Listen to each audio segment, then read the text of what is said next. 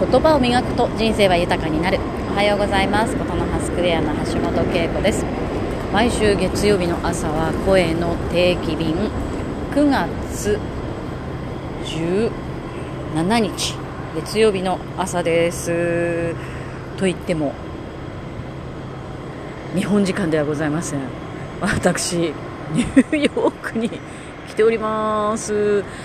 なんか自分でも信じられないですけれども、あのー、家族でですね、夏休み息子がどうしても本場ブロードウェイで舞台が見たいということに乗じてですね、えー、何かにはたいてやってまいりました。ニューヨークの朝でございます。今ここはですねごじゅうきゅうストリート、まあ、マンハッタンの中のですねちょっとセントラルパークそういう、まあの方に近い方になるのかな。えー、空を見上げるとですね高層ビルが立ち並んでおります。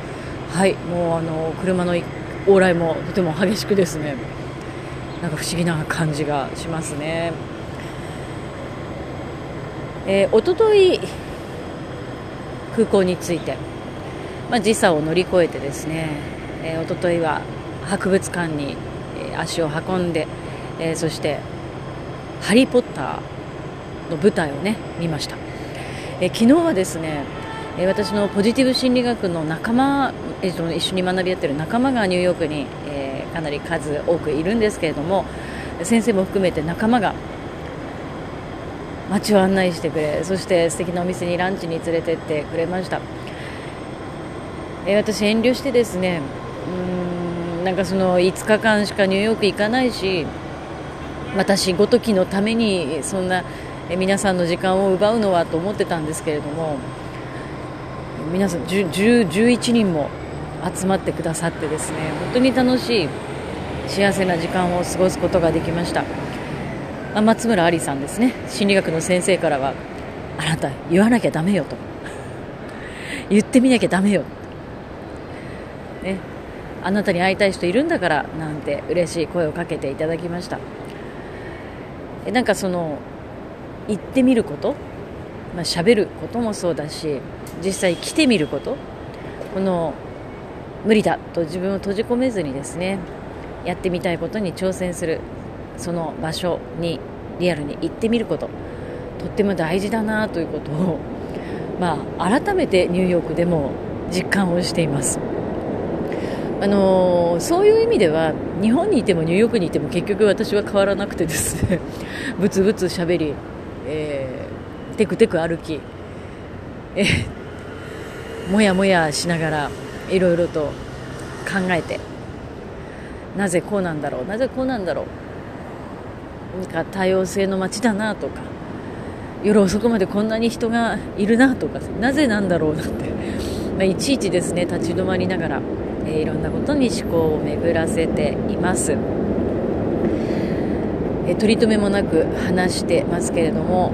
まあ、それもまたいいのかな。あのなかなかね、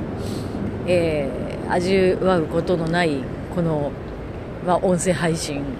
あとニューヨークということでえ今日は実質最後の日なんですね。もうみっかしか泊まらないので、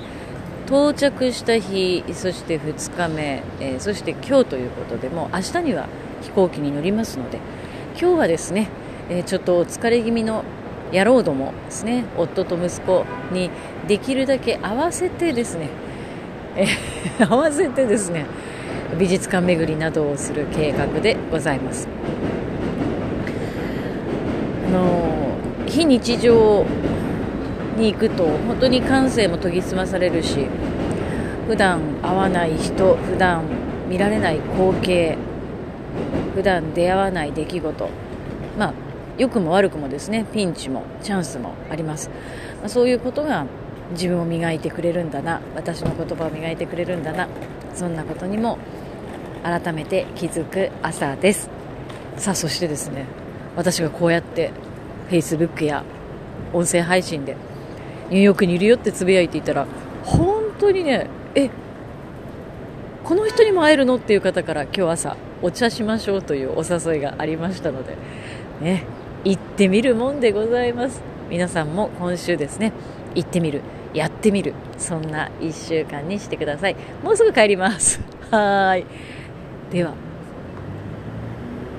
非日常に身を置くと